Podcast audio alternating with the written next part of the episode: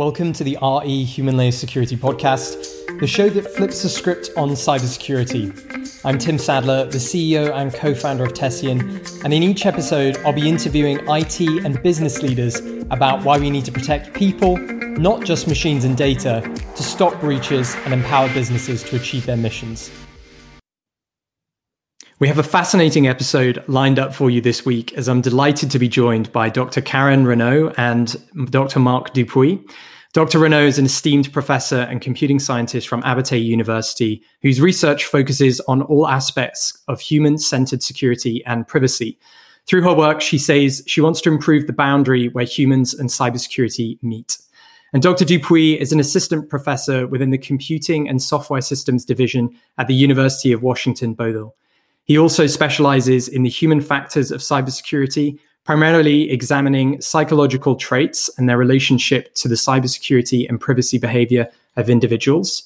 And together, they are exploring the use of fear appeals in cybersecurity, answering questions like whether they work or are there more effective ways to drive behavioral change. They recently shared their findings in the Wall Street Journal, a brilliant article titled Why Companies Should Stop Scaring Employees About Security and they're here today to shed some more light on the topic. Karen, Mark, welcome to the RE Human Layer Security Podcast. Thank you. It's lovely you, to be here. Thank you. Great. Well, to kick things off, let's discuss that Wall Street Journal article in which you essentially concluded that fear and scaremongering just don't work when it comes to encouraging people to practice safer cybersecurity behaviors. So, why is this the case? Well, I think one of the interesting things, if we look at the use of fear, fear is an emotion, and emotions are inherently short term type of affect. And so, in some research that I did um, about eight years ago, one thing I looked at was trait affect, which is a generally stable, lifelong type of affect, and tried to understand how it relates to how individuals, whether in an organizational setting or home setting, how they perceive, uh, you know, a threat a cybersecurity threat, um, as well as their belief in being able to take protective measures to try and uh, address that threat. And one of the interesting things from that research was how important the role of uh, self efficacy was, but more, uh, perhaps more importantly, the relationship between trait positive affect and self efficacy.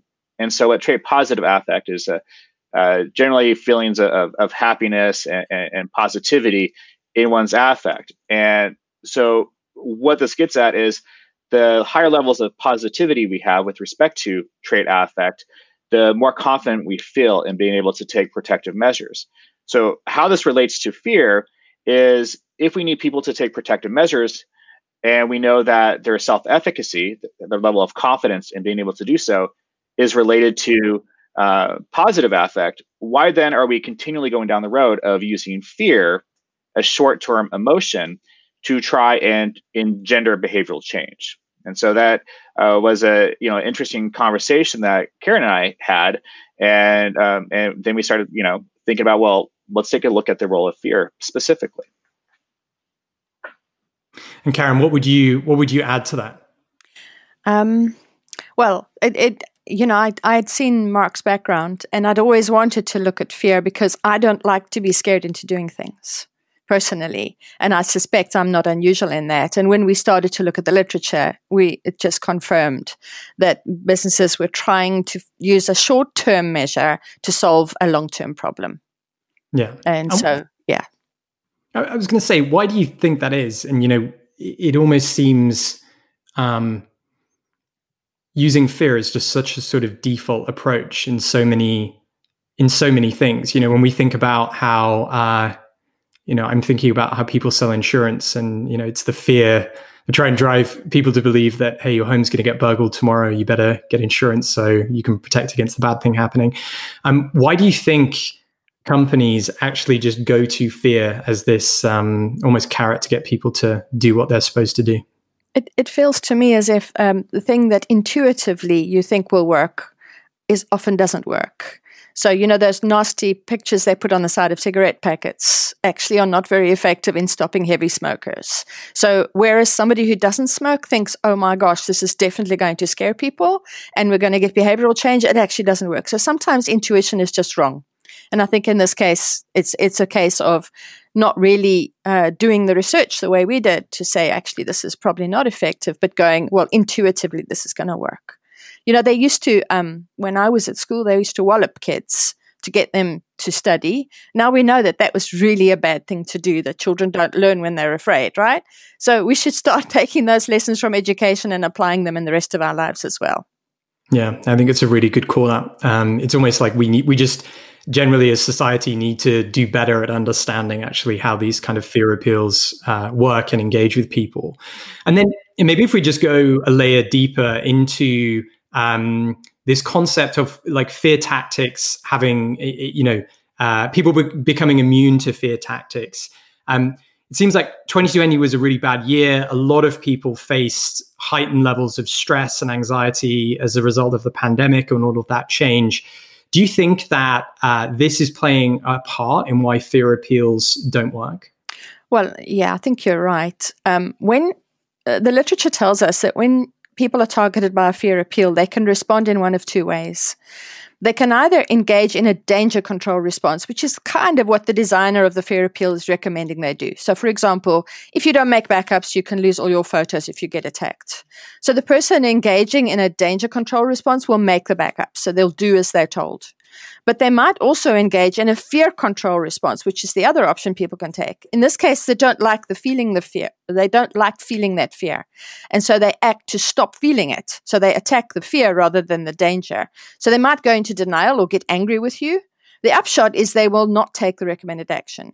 So if cybersecurity is all you have to worry about, you might say, okay, I'm going to engage in that danger control response. But we have so many fear appeals to deal with anyway. And the, in this year, past year, it's been over the top. So if you add cyber fear appeals to that, folks just say, can't be, can't be doing with this. Mm. I'm not going to take this on board. So I think you're absolutely right. And people are fearful about other things as well as just COVID. Um, and so, you know, adding the layer to that. But what we also thought about was how ethical this actually is to yeah. uh, to add to people's existing levels of anxiety and fear. And do you, do you think that there's sort of a uh, do you think it compounds? Do you think there's a a correlation between if people are already feeling you know naturally kind of anxious, stressed about a bunch of other stuff, that actually adding one more thing to feel scared about is even less likely to have the intended results on changing their behavior?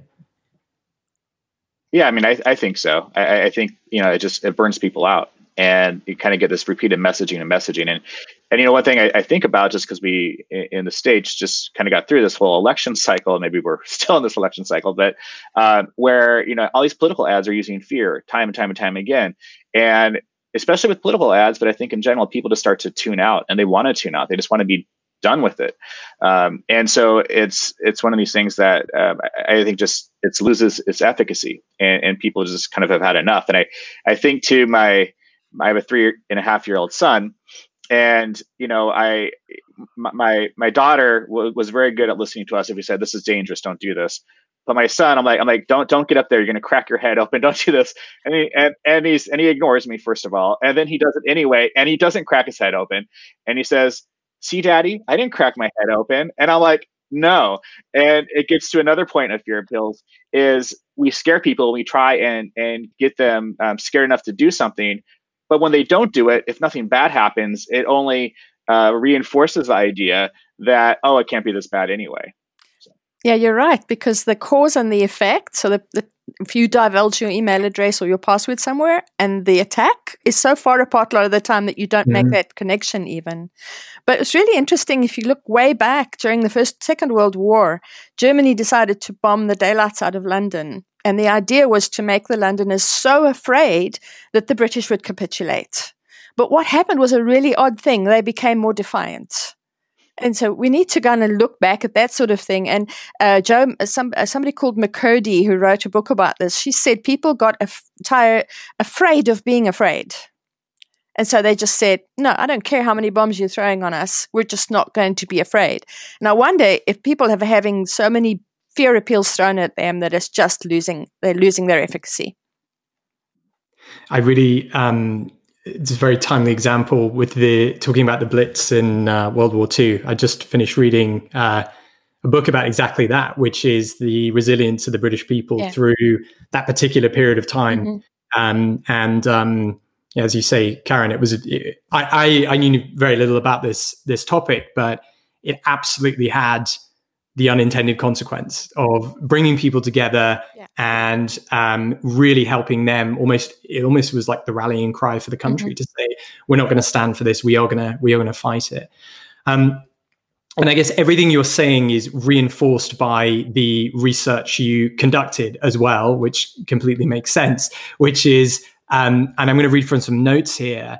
Um, in the research paper, you surveyed CISOs about their own use of fear appeals in their organization. So, how chief information security officers are actually engaging with their employees. Um, and it said 55% were against using fear appeals, uh, with one saying, Fear is known to paralyze normal decision making and reactions. Um, 36% thought that fear appeals were acceptable, with one saying that fear is an excellent motivator. Um, and not a single CISO ranked scary messages as the most uh, effective technique. What were your thoughts on these findings? Were you surprised by them? Uh, we were, I think, surprised that many of the CISOs, in, fact, were against the use of fear appeals. You look at these individuals that are the chief person responsible for the security, uh, the information security of an organization, and here they're coming out and telling us, "Yeah, we don't believe in using fear appeals."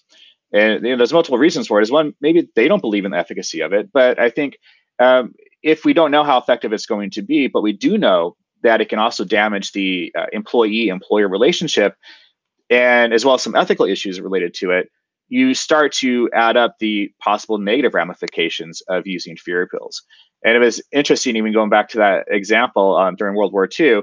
You, you think about why this was effective, uh, what, what England was doing, it's because they were in this together. They had this this sense of uh, this this communal response of you know we're we're sick of being scared. We're in this together. We're going to fight in this together. And I think uh, maybe CISOs are starting to see that to try and, and help make the employee employee relationship more positive and empower their employees rather than trying to scare them and hurt that relationship. And there was one really interesting finding, um, again, which was you found that longer serving uh, CISOs, so those with more experience, were more likely to approve the use of cybersecurity fear appeals. Why do you think that is? Is fear maybe a kind of old school way of thinking about cybersecurity? I, think as a CISO, it's really difficult to stay up to date with the latest research, the latest way of thinking. Um, they spend a lot of time keeping their finger on the pulse of cyber threat models, the compromises hackers are coming with. And but if you go and look at the research, the attitudes towards users is slowly changing. Um, and maybe the people who approve of fear appeals aren't that aware of that, or it might be they just become so exasperated by the behavior of their employees over the years that they just don't have the appetite for slower behavioral change mechanisms. Um, you know, and I understand that exasperation. But I was really quite heartened to see that the others said, no, this is not working, especially the younger ones. So you feel that that, that cultural change is happening. One thing I was going to ask was there's this interesting concept of, um, you know, the CISO themselves and whether they use fear appeals in their organization. Do you think that's somewhat a function of how fear appeals are used to them, if that makes sense. Like they have a board that they're reporting to, they have um, you know, they have a boss, they have stakeholders that they've got to deliver results for, namely keep the organization secure, keep our data secure, keep our people secure. Do you think there's a relationship between how um, fear appeals are used to them in terms of how they use that then to others in their organization? I, think that's an interesting question. I, mean, I think that's always possible, and I, you know, I, think a lot of times people default to what they know and what they're comfortable with and what they've experienced and so on. And maybe that's why we see some of the CISOs that have been in that role longer to kind of default to that. And you know, some of it might be organizational, structural as well. Like I said, if they are constantly being bar- bombarded with uh, you know fear appeals by those that they report to, then maybe they are more likely to engage in fear appeals. You know that that that question's a little unclear, um, but I, I, I do think it's an interesting question because it, again intuitively it, it makes sense, and and I can have a conversation with someone and and you know and if I if I try to make a case for using fear appeals, I don't have to make a case. The case is almost intuitively made in and of itself. Uh, but then trying to do the counter and say, well, maybe fear appeals don't work, and it, it's a much bigger leap to try and make that argument than I think than to try and say, well, yeah, let's let's scare someone into doing something. Of course, that's mm-hmm. going to work, right? I mean, I think it's an interesting point, just because we so often think of. Um, I think it's just really important that we are also uh, certainly in the context of of using fear appeals. There is a role beyond the CISO as well, and it's you know it's the role the board plays. It's the mm-hmm. the culture of the organization and how you set those individuals up for success. Like on one hand, as a as a CISO, the sky is always falling. There is always some piece of bad news or, or something that's uh, um, something that's going wrong or something you're defending. And um, I think it's uh, yeah, again, maybe there's something in that for thinking about how organizations can kind of empower their their CISO so that they can then go on to empower their people. Um, so shifting gears slightly, we've spoken a lot about why fear appeals are maybe not a good idea and how they are limited in their uh, effectiveness. But what is the alternative? So, what advice would you give to uh, the listeners on this podcast about how they can improve employee cybersecurity behavior um, uh, through other means, especially as so many now are working remotely? Well, going back to what Mark was saying, I mean, we think like the key really is self efficacy. Uh, you've got to build confidence in people um, and, and without making them afraid. And so a, a lot of the cybersecurity training that you get um, in organizations is a two hour session that they bring everyone into a room and talk at them. Or maybe people are, are required to do this online um, module, right? This is not self efficacy. This is awareness. And there's a big difference. So the thing is, um, you can't deliver cybersecurity knowledge and self efficacy like a COVID vaccination. It's a long term process, and employers really have to engage with the fact that it is a long term process and, um, you know, just keep building people's confidence and so on. But, you know, and maybe also, I mean, what you, you said earlier about the whole community effect. Up to now, cybersecurity has been a solo game and it's not a tennis solo game, right? It's a team sport. And we need to get all the people in the organization helping each other um, to to you know to maybe spot phishing messages or whatever. But you know, so make it a community sport, number one, and everybody supports each other in building that level of self efficacy that we all need. I love that. I really love that. And um, yeah, I think we said it earlier, but you know, just this concept of teamwork and and coming together, I think is so so important. Mark, would you would you add anything to that in terms of just these alternative means to fear appeals that um, leaders, CISOs, companies can think about um, using with their employees? Yeah, I mean, I, I, you know, it's it's not going to be one size fits all, but I think whatever approach we use, as Karen said, we really do need to tap into that self efficacy, and by doing that, people are going to feel confident and empowered to be able to take action, um, and we need to think about how people are motivated to take action, you know, and so fear is scaring them personally about consequences they may face, you know, termination or fines or, or something else.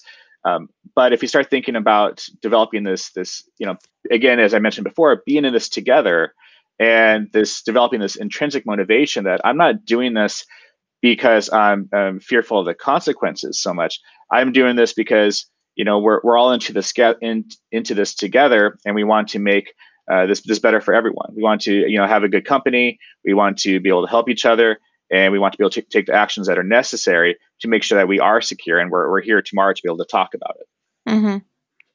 yeah it's exactly what both of you are saying which is that if somebody feels um, that they can't if, if they don't have that self-efficacy they're not going to raise things they're not going to bring it forward um, and ultimately that's when disasters happen and, and things can go really bad um, and then i guess what all this makes me think is that um, in principle, I love the idea of, um, you know, it makes complete sense that if you are striking fear into the hearts of people, it's not necessarily going to have the desired outcome 100% of the time. But isn't a little bit of fear needed? I mean, w- when I, of course, it has to be used ethically, but when I'm thinking about just the nature of what organizations are facing today, and we've, you know, we've just heard about the uh, SolarWinds hack, and there are there are a number of others as well. These things are pretty scary, and the techniques that are being used are pretty scary. You know, isn't isn't a little bit of fear, uh, you know, required here? And is there any merit to, um, I guess, using that to make people understand the severity and the consequences of of what's at stake? Yeah, I think there's a difference between fear and providing people with information that might inherently have a scary component to it. And so, what I mean by that is when people are, are often using fear appeals, they're doing it to scare people into co- complying with some specific goal. But if we instead provide information with people, which we should, we should, you know, let people know that here are some possible things that can happen, here are some possible consequences, but not with the goal of scaring them, but more with the goal of empowering them, giving them information so they know and again then tapping into that self-efficacy more so than anything else. Because then they you know they know that there's some kind of threat out here. They're not scared but they know there's a threat. And if they feel empowered through through knowledge and, and through that self-efficacy then they're more likely to take that action as opposed to designing a message that's just designed to scare them into compliance. Mm-hmm. yeah. Mm-hmm. from your experience um, can either of you think of, you know, there are any really good examples of how um, it could be companies or campaigns that have um, maybe uh, built this kind of self-efficacy or, you know, really, really empowered people um, without having to use fear as the uh, as the motivating factor? I think I mentioned one of them in the paper. So there's this organization that I'm familiar with, and um, they they had a major problem with phishing. Uh, so they appointed one person and if anybody had a phishing message, they say, You were quite right to report this to me. Thank you so much for being part of the security perimeter of this organization, but it's fine, you can click. And this over time has actually built up efficacy that they are, don't have phishing problems anymore in that organization because they have this person and it's almost an informal thing he does, but he's building up self efficacy slowly but surely across the organization. But because nobody ever gets made to feel small by reporting or made to feel humiliated. It's all great. We're all participating. We're all part of this. That that is the one best example I've seen of actually how this has worked. Yeah, I really like that. It, it's like uh, when people do risk audits, they will say that the time the alarm should sound is when there's nothing on the risk register.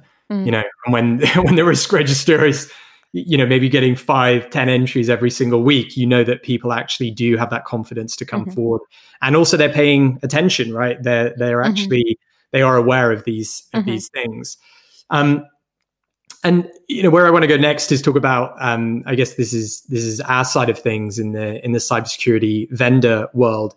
You know, many um, many companies that are trying to provide solutions to organizations do rely rely quite heavily on this concept of fear, uncertainty, and doubt. It's even got its own acronym, right? FUD. FUD. Um, and um, essentially, you know, FUD is is used so heavily. Um, as the saying goes, bad news sells. Scary headlines, the massive data breaches dominate the media landscape.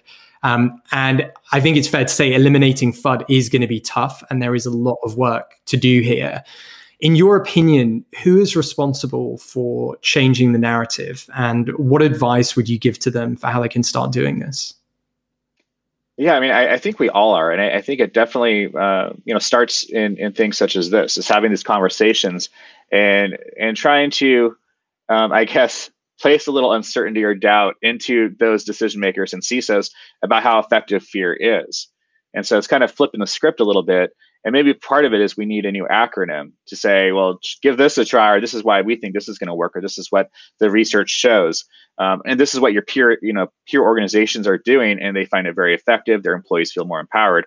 Uh, so I think a lot of it is just beginning with those conversations and trying to flip the script a little bit to start to help CISOs know, well, you know, it, it's always that question. It's, it's easy to, I think, criticize something, but then the bigger question is, okay, if if we're taking the use of fear and its effectiveness for granted, uh, we being the collective we, well, then what? You know, what, what are we going to replace it with? And, um, you know, and, and, a lot of it, we, we know that self efficacy is the major player there, but what's that going to look like? And I think Karen gave a great example looking at what an organization is doing, uh, which is increasing and improving levels of self efficacy. It's, it's, it's creating that spirit of we're all in this together and it's this less formalized punitive type of system. Um, and, and, so looking at ways to tap into that. And for one organization, it might be uh, you, you, might have a slightly different approach, but I think the concepts and stuff will be the same. Mm, yeah, I think it's a, again it, it, ties in a really important point, which is just more understanding is is needed. I think by the well the layperson or or the people that are that are putting this out, um, and uh, and then I think Mark, to your point, just about this being a collective responsibility. I mean, I see it as a great opportunity as well because um, everyone. Uh, I think everyone would welcome some more positivity and optimism, right? And if we can actually bring that to the security community, which is you know generally a fearful community, uh, focusing mm-hmm. on defense and uh, threat actors, and you know all the the language, the aesthetic, everything is um, is generally negative, fearful, scary um, I think there's a great opportunity here, uh, which is that you know it doesn't have to be that way. We can come together and we can have a much more positive dialogue and a much more positive um, response around it. There was something that I wanted to to touch on, which Karen, you uh, speak about in your research, this concept of cybersecurity differently, um, and you explain, and I'm going to quote you uh, verbatim here. Um, it's so important that we change mindsets from um, the human as problem to human as solution in order to improve cybersecurity across the socio-technical system. What do you mean by that? And what are the core principles of cybersecurity differently? Okay. Um, so when you treat your users as a problem, right, then that informs the way you manage them. And so then what you see in a lot of organizations, because they see their human, their employees' behaviors as a problem, they'll train them, they'll constrain them, and then they'll blame them when things go wrong. So that's their paradigm. Um, but what you're actually doing is excluding them from being part of the solution. So it creates the very problem you're trying to solve. So what you want is for everyone to feel that they're part of the security defense of the organization.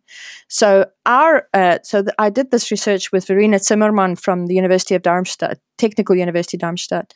Um, and so the principles are the first one we've been speaking about a lot encourage collaboration and communication between colleagues so that people can support each other. Uh, we want to encourage everyone to learn. It should be a lifelong learning thing. It's not just something that IT departments have to worry about. It isn't solo, as I've said before. Um, you have to build resilience as well as resistance. So currently, a lot of the effort is on resisting anything that somebody could do wrong, but you don't then uh, have a way of, re- of, of bouncing back when things do go wrong because all the focus is on sort of resistance. Um, and you know, a lot of the time we, we treat security awareness training and policies like a one fits all, but it, that doesn't defer to people's expertise. It doesn't go, you don't go to the people and say, okay, here is what we're proposing. Is this going to be possible for you to do these things in a secure way? And if not, how can we support you to make what you're doing more secure? Um, and then, you know, people make mistakes, uh, everyone focuses on if a phishing message comes to an organization, people focus on the people who fell for it. But there were many, many more people who didn't fall for it. And so what we need to do is examine the successes. What can we learn from the people? Why did they spot that phishing message so that we can encourage that in the people who did happen to make mistakes? So I think that, uh, that I got, I didn't get these ideas uh, just out of the air. I got them from three very insightful people. And one of them was Sidney Dekker, who has applied this paradigm in the safety field. And what's interesting what from the previous discussion was that he got Woolworths in uh, in in Australia to allow him to apply their paradigm in some of their stores.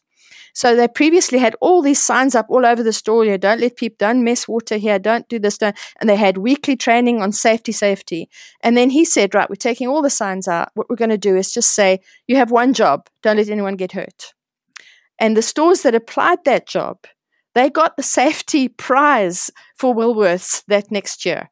So, you know, just the idea that everyone realized it was their responsibility and it wasn't all about fear, you know, rules and that sort of thing. So I thought, well, if he could do this in safety where people actually get harmed for life or, or get killed, surely we can do this in cyber. So that's kind of where. And then I found a guy who ran a, a nuclear submarine in in the uh, United States. His name is David Marquet. He applied the same thing in his nuclear submarine, which you would also think, oh my goodness, a nuclear submarine. There's so much potential for really bad things to happen. But he applied the same sort of paradigm shift, and it worked. He won the prize as the best run nuclear submarine in the U.S. Navy. So it's about being brave enough to go, actually, you know what we're doing is not working. And every year it's not working. Maybe it's time to think, well, can we do something different? But like you said, Mark, we need a brave organization to say, okay, we're going to try this. And we haven't managed to find one yet, but we will. We will. And that's one of the things I wanted to close out on, um, which is I, I, spoke to you at the beginning of this podcast, just uh, how much I I love the article in the Wall Street Journal, but also just the mission that you know both of you are on, which is actually to improve what I see really is the relationship between people and the cybersecurity function. Um, my question to you is, you know, again, touches on that concept of how much progress have we actually made, and then uh, to close, how optimistic are you that we can actually flip the script and stop using fear appeals? Yeah, I, feel like we made a lot of progress, but not nearly enough. Um, so, um, you know, there, there's, and part of the challenge too is none of the stuff is static, right? I mean, it's, you know, all the stuff is constantly changing. The cybersecurity threats out there are changing. We're talking about so much about phishing today and social engineering. Is it going to be something different next year? And so it's always this idea of playing catch up, uh, but also, you know, having the the fortitude to take that step out there, to take that leap of faith that maybe we can do something else besides using fear. And you know i i, th- I think i am optimistic that it can we can make a lot of progress. And for it to actually be done to you know 100% I, I don't know that we'll ever get to that point but i feel like we can make a lot of progress. And you know looking at part of this is recognizing the fact and you're, you're mentioning you know the socio-technical side of this is that this isn't just a technical problem right? And a lot of times the people we throw into cybersecurity positions have this very strong technical background, but they're not bringing in other uh, disciplines, perhaps from you know the the the arts or from the from the literature or from the the humanities and um, from design considerations to try and look at this. It's a very holistic, multidisciplinary problem. If the problem is like that, well, then solutions definitely have to be as well and we have to acknowledge that and start trying to get creative mm-hmm. uh, with these solutions. And, and, we need those those organizations those brave organizations to try these these different approaches because you know I, I, think they'll be pleased with the results because they're probably spending a lot of time and money right now to try and make the organization more secure. They're telling their bosses the CISOs are telling their bosses well this is what we're doing. We're, we're scaring them. You know of course that works but the results don't always speak for themselves and, and oftentimes the results speak for something that they're just not working Mm-hmm. And Karen, what would you add to that? Well, um, I, I, just totally concur with everything Mark said. I think he's rounded this off very nicely. Um, we we just don't want uh, cybersecurity. I, I ran a study recently where I it was really unusual study. We we put old fashioned typewriters in in coffee shops and all over, and we put pieces of paper in and we just typed something along the top that said, "When I think about cybersecurity, I feel," and we got unbelievable stuff back from people going, "Oh, I don't understand it. I'm uncertain." Lots and lots of negative responses. So there's a lot of negative emotion around cyber and and that's not good for cybersecurity. So I'd really like to see something different. And you know, the old saying: if you keep doing the same thing without getting results, there's something wrong. We see it's not working. This might be the best way of changing and making it work. I completely agree. I completely agree.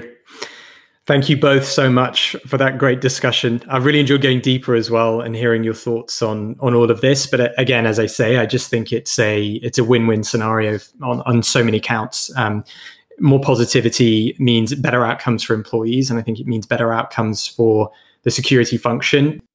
Um, what I wanted to finish on, it's always quite fun when we do this, but just some quick fire questions on a few random things. Um, and this is how we get to know the humans of the RE Human Layer Security podcast uh, a little bit better. Um, so, uh, Karen, I'll go to you first. But if you could invite three guests to dinner, dead or alive, who would it be? Uh, the first would be Dan Ariely, who's the behavioral uh, expert at Duke University. Um, The second one would be Sidney Dekker, who I've never met, but whose work I really have enjoyed, and I feel like he's got a lot to teach me. And who would the third one be? Mark. I haven't seen Mark since 2019 when we met at a conference, and we've been working virtually, and it would be really cool to be able to sit down and have a meal together. Definitely. I think we're we're all craving that, aren't we? Just human contact again. Yes, absolutely. and Mark, uh, we were commenting at the beginning on the awesome bookshelf that you have behind you. Um, what's your favorite book right now, or what's a book you'd recommend to our audience? Um, gosh, I'm gonna Karen. Please correct me if I'm, I'm wrong. Um, there's this uh, book, Shame and, and Guilt. Uh, that, oh, Karen's got it on her bookshelf too. Yeah. if only I had one to reach, reach behind me. I can do that at home in my home office. But, uh, you know, and I, I, think it just it, it piggybacked off of a lot of what we've been looking at with fear appeals and some of these nuances between different negative emotions. Um, and shame and guilt are they often get confused with one another, but they're entirely different. Mm-hmm. And so I've been really fascinated with seeing it dissected um, the differences between them. That's great. Thank you both so much. This has been so much fun. And that just leaves me to say thank you very much for listening. We'll be back with more human layer security insights in our next episode. But if you can't wait that long, you can visit our blog at tessian.com forward slash blog, where you'll find lots of amazing content, advice, and tips. And if you enjoyed our show, please rate and review it on Apple, Spotify, Google Play, or wherever you get your podcasts.